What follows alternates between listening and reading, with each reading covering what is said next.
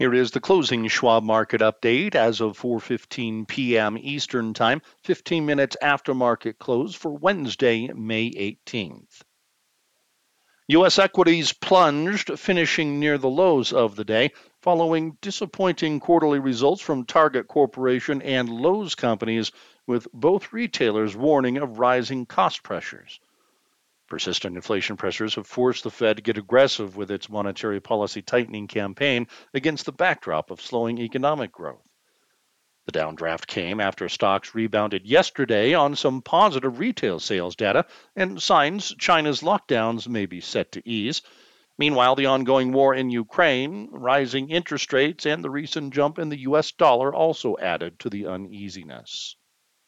Housing dominated the economic calendar with construction activity decelerating and mortgage applications falling to snap a two week rebound.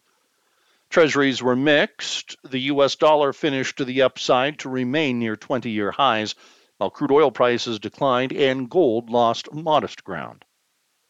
Europe finished mostly lower following further signs of rising inflation pressures in the region, while markets in Asia were mixed. The Dow Jones Industrial Average tumbled 1,165 points, or 3.6%, to 31,490. The S&P 500 index fell 165 points, or 4%, to 3,924. And the Nasdaq Composite plunged 566 points, or 4.7%, to 11,418. In heavy volume, 5 billion shares of NYSE listed stocks were traded and 5 billion shares changed hands on the NASDAQ. WTI crude oil lost $2.81 to $109.59 per barrel. Elsewhere, the gold spot price traded $3 lower to $1,815.90 per ounce, and the dollar index was up 0.5% at 103.85. In equity news on Wednesday, Target Corporation, ticker symbol TGT, reported adjusted first quarter earnings per share of $2.19, well below the $3.07 FactSet estimate, as revenues rose 4% year over year to $25.2 billion, above the street's forecast of $24.5 billion. First quarter same store sales rose 3.3% year over year versus the expected 0.8% gain. Target said it faced unexpectedly high costs driven by a number of factors, resulting in profitability that came in well below its expectations. The company also said its gross margin declined, reflecting higher markdown rates driven by inventory impairments and actions taken to address lower than expected sales in discretionary categories as well as costs related to freight, supply chain disruptions, and increased compensation and headcount in its distribution centers. Target reaffirmed its full year revenue growth guidance. Shares of Target tumbled nearly 25%. Lowe's Companies, ticker symbol LOW, posted first quarter earnings per share of $3.51, above the expected $3.22 with revenues declining 2.9% year over year to $23.7 billion, below the forecasted $23.8 billion. First quarter same store sales fell 4% year over year compared to the estimated 2.5% decline. The home improvement retailer noted increased uncertainty in the macro environment and that its outdoor seasonal categories were impacted by unseasonably cold temperatures. Lowe's Companies reaffirmed its full year guidance, noting that now that spring has finally arrived, it is pleased with the improved sales trends it is seeing in May. Lowe's Companies traded solidly lower.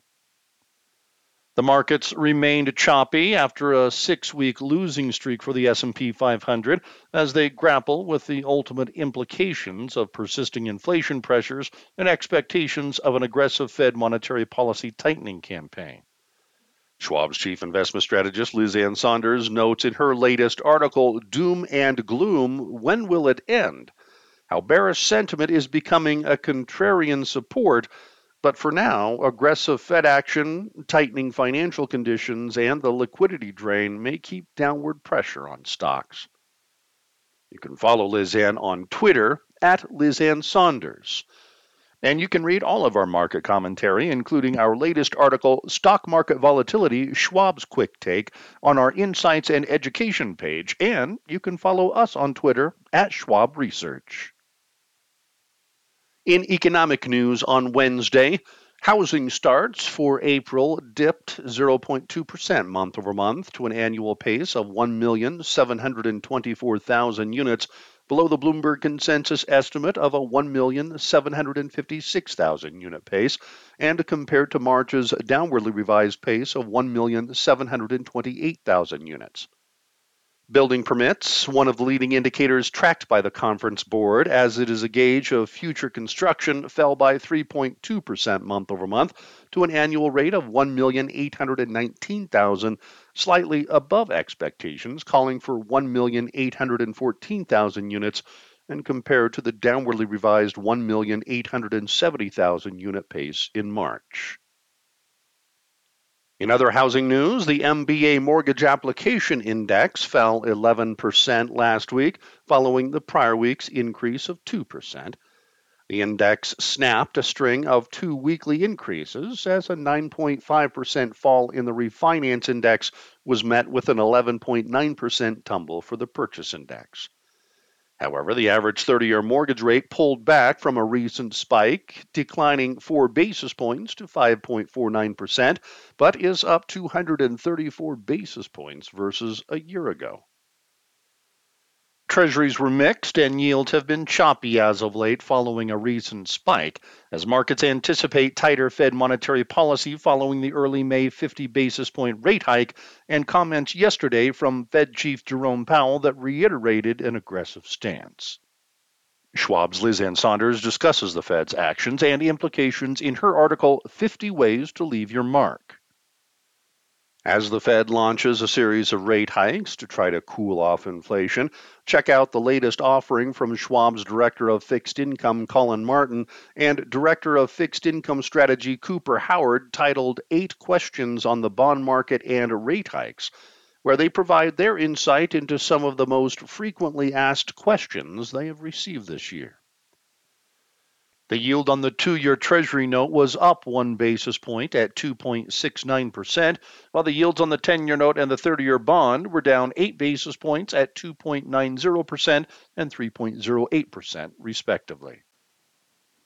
Tomorrow's economic calendar will hold initial jobless claims for the week ended May 14th, forecasted to show that 200,000 first time unemployment applications were filed as well as existing home sales for April, with economists calling for a 2.1% month over month decline to an annual rate of 5.65 million units. The leading index for April is also on tap, estimated to be flat month over month following March's 0.3% increase. The Philadelphia Fed Business Outlook Index will round out the docket, expected to decline to a level of 15.7 in May from April's 17.6 with a reading above zero denoting expansion in activity. In international news on Wednesday, European equities were mostly lower as monetary policy remained in focus after recent rate increases from the US and the UK. Persistent inflation pressures have prompted central Persistent inflation pressures have prompted central banks to raise rates, and today's data may have solidified expectations that the European Central Bank could begin to tighten policy this year, after Eurozone consumer price inflation was unrevised and the core rate remained at a record high. Additionally, UK consumer and retail price inflation both accelerated in April, and producer prices for the region came in hotter than expected. Signs of slowing economic activity have raised fears of a possible recession, while the ongoing war in Ukraine has exacerbated inflation and economic concerns. Bond yields in the Eurozone and the UK were mixed after seeing a recent rise in rates that has also added to the market skittishness. Schwab's chief global investment strategist, Jeffrey Kleintop, offers his latest commentary, Hedging Stocks Against Rising Rates, noting how investors should consider hedging the possible risk of higher interest rates with the addition of short duration stocks, a potential way to manage risk while remaining invested in the markets. You can follow Jeff on Twitter at Jeffrey Kleintop. Meanwhile, both the British pound and the euro lost ground versus the US dollar. The UK FTSE 100 index fell 1.1%. France's CAC 40 index lost 1.2%. Germany's DAX index and Switzerland's Swiss market index decreased 1.3%, and Italy's FTSE MIB index was down 0.9%, while Spain's IBEX 35 index was nearly flat. Stocks in Asia finished mixed as the recent volatility caused by a flurry of headwinds remained, including tighter monetary policy across the globe, signs of slowing economic growth, a recent rally in the US dollar, and the ongoing war in Ukraine. Chinese stocks dipped after yesterday's gains for technology shares following the government's pledge of support for the sector, as investors still grappled with the implications of China's strict zero COVID policy, although recent data has shown positive developments regarding new cases outside quarantine zones. Schwab's Jeffrey Kleintop discusses in his latest article, Recession in China, how China's economy and consumer market has likely slipped into a recession, at least by China's standards. Jeff takes a look at the short term and long term impacts of an extended disruption of the lockdowns on consumer spending and business output. In economic news, Japan's preliminary first quarter GDP contracted by a smaller amount than expected, but was a solid deceleration from the expansion seen in the fourth quarter, and the country's tertiary index for March rebounded more than anticipated. Additionally, India's wholesale price inflation accelerated more than expected for April. Japan's Nikkei 225 index rose 0.9%, with the yen holding steady and continuing to consolidate after a recent tumble versus the US dollar. China's Shanghai Composite Index decreased 0.3%. The Hong Kong Hang Seng Index advanced 0.2%. Australia's S&P ASX 200 index was up 1%. India's S&P BSE Sensex 30 index was 0.2% lower, and South Korea's Kospi index traded 0.2% to the upside. Tomorrow's international economic calendar will be fairly light as Australia will release employment figures and Japan will offer trade data.